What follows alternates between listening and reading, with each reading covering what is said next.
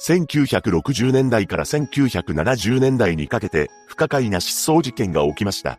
いずれも複数人で同時に失踪しているのです。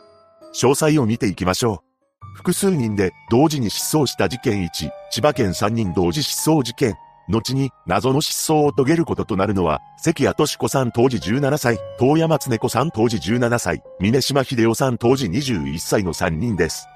関谷さんと遠山さんは同じ千葉商業高校に通う幼馴染という関係でした。二人はそれぞれ働きながら千葉商業高校に定時制で通っていたと言います。そしてもう一人の失踪者となる峰島さんは会社員であり、関谷さんと親戚にあたる男性でした。そんな三人が突然失踪するのは1974年7月11日のことだったのです。この日は関谷さんが引っ越しをする日だったようで、幼馴染の遠山さんと親戚の峰島さんが手伝いをしていたと言います。そして引っ越しが終わった後、三人で食事に出かけています。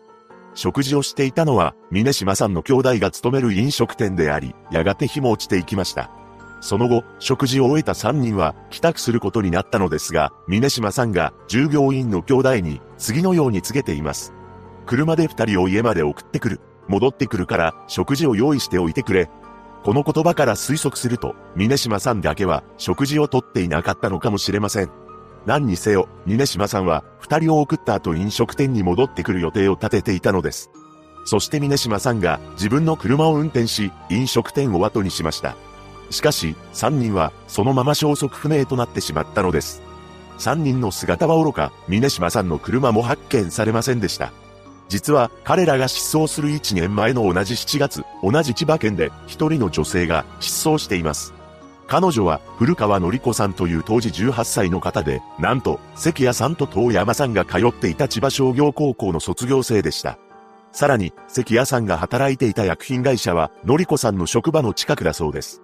その後何の手がかりもないまま時が過ぎていくのですが、2005年に特定失踪者問題調査会が北朝鮮による拉致の疑いを否定できないとして発表を行いました。また、一人の日本人男性がこの調査会にとんでもない証言をしたのです。驚くべきことに、1976年、本件とは別の人物の拉致に関わったと証言したというのです。さらに、この日本人男性は他にも女性二人の拉致を手伝わされたと供述したと言います。これは警視庁にも同様の供述をしており、捜査の洗い直しを行った結果、この日本人男性が拉致した女性二人に関しては、関谷さんと遠山さんの可能性が浮上したのです。この供述をした日本人男性は当時、北朝鮮と関係が深い都内の病院関係者の運転手をしていたと言います。つまり、この日本人男性が告白した内容が真実なのであれば、北朝鮮の拉致に関して協力者の日本人が実際にいたということになるのです。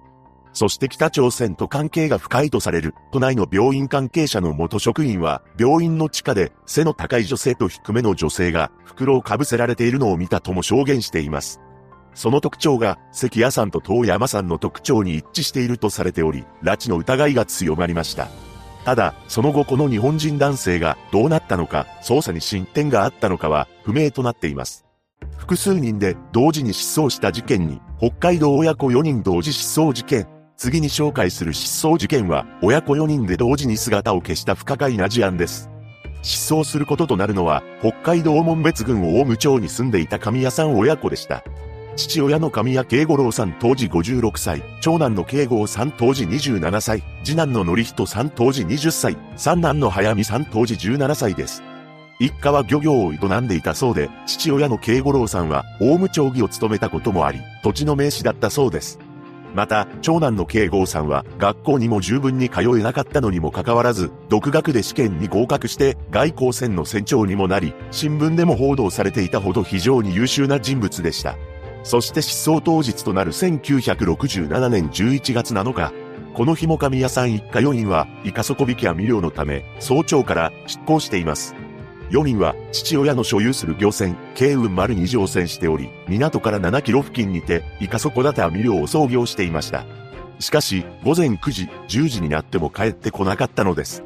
この日は海面が穏やかな状態でしたが、潮の流れが速く、他の漁船は操業を中止していたと言います。その後の昼過ぎ、仲間の漁船に異常を伝える信号が発信されました。これにより大務漁協では捜査を開始しています。そして魚群探知機が港から約6.4キロの場所でとんでもないものを発見するのです。なんと、慶雲丸と思われる船が漁場海底に沈んでいる状況で発見されたというのです。そうして同日の16時頃、大無漁協に慶雲丸捜索対策本部が設置されました。しかし、翌日の11月8日から12日朝までは非常に天候が悪く、猛吹雪だったため、海上での捜索は叶わなかったのです。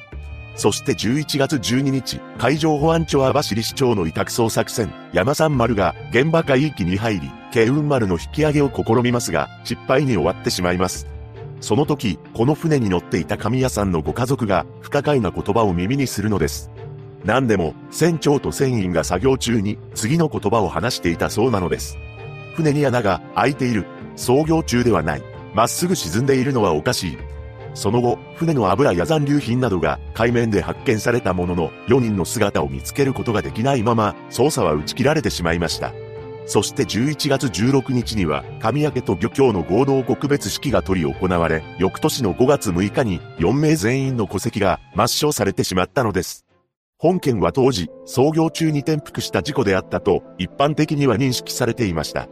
しかし、慶雲丸の位置は魚群探知機で確認され、通常の事故の場合のような横転はしておらず、失踪直後に海上と同じ姿勢でまっすぐ沈んで着底していたそうで、これは誰かが故意に船の弁を開けて浸水、沈没させたものと推定されています。さらに、船の油や残留品などは海面で発見されたものの、4人の遺留品については全く発見されていません。そして後日、なんとも不気味な目撃証言が舞い込んでくるのです。というのも、長男の慶吾さんの同級生である S さんが、失踪当日の9時頃に、怪しい船に取り囲まれている慶雲丸を目撃したというのです。慶雲丸を取り囲んでいたのは、3隻の船であり、その中には、真っ黒な船もあったそうです。さらに、同級生の S さんは、この日の11時頃に、まだ誰も慶雲丸の異変を知らなかったのにもかかわらず、神谷の船が転覆した、と叫んだ見知らぬ男の姿も見たと言います。そして真っ黒な船を目撃した人物は S さん以外にも存在しました。その方によると、真っ黒な船が、オウムの地港の赤灯台のところに止まっていたのを私は確認してみている、と証言しており、時間帯は午後2時頃だったそうです。また、他の人は、変な船がいるなと思ってみただけで帰った、色は黒、何も書いていない、あれは漁船ではない、全然違う、とも話しています。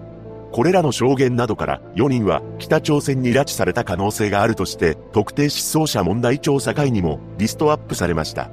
実際、一家で漁業を営み、長男の慶吾さんは非常に優秀だったため、北朝鮮が船舶に関わる優秀な人材を探していたとすれば、候補に上がったと推認されています。その後の2013年、ある新聞記事で衝撃の事実が掲載されました。なんと、脱北した元朝鮮人民軍幹部が海上で漁船を捕らえて乗組員を拉致した上、船を沈めていたことを明るみにしたのです。この形式の拉致は、1960年代から1980年代にかけて頻繁に行われ、自らもそれに加わったと言います。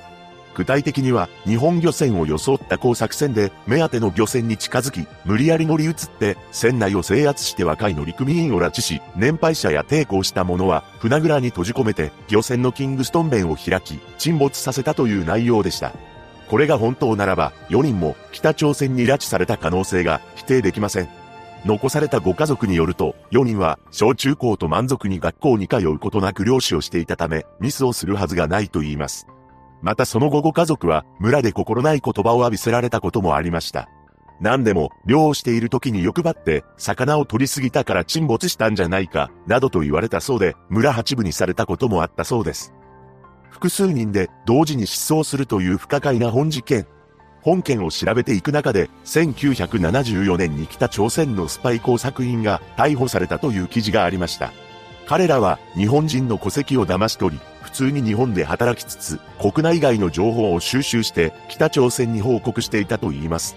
失踪者がご家族と再会できることを祈るばかりです。